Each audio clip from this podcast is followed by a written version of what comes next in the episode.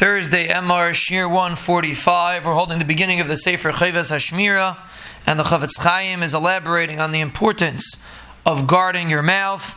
And the Chofetz Chaim adds, we're in Ois Dalet, and the Psicha, he says the Shmira that we're talking about is not only Lashon Hara.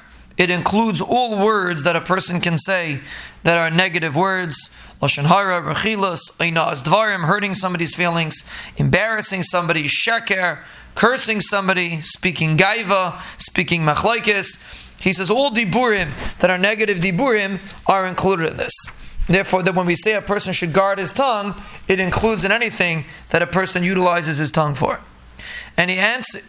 And he adds one point over here towards the end.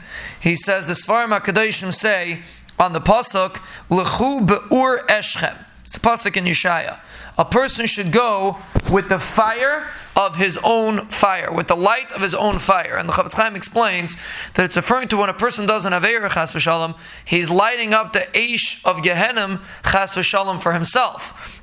He says a person lights his own Gehenim. Every time a person does an Aveira, he doesn't see the fire that he's lighting. But every time a person does an Aveira, he should realize that he's lighting a fire that if he doesn't do tshuva, Chas Hashem, it's going to end up burning him.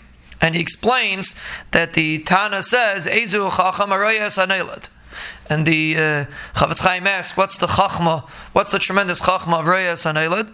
He explains that there's a hint over here that a person should realize the Nailad, should realize what he's producing with every one of his actions. Even though a person doesn't see the repercussions of his actions, a person has to realize and visualize that Rahman al there's a fire that a person creates when Rahman al does an Avera, and Baz Hashem person does a mitzvah, there's chusim, that a person creates.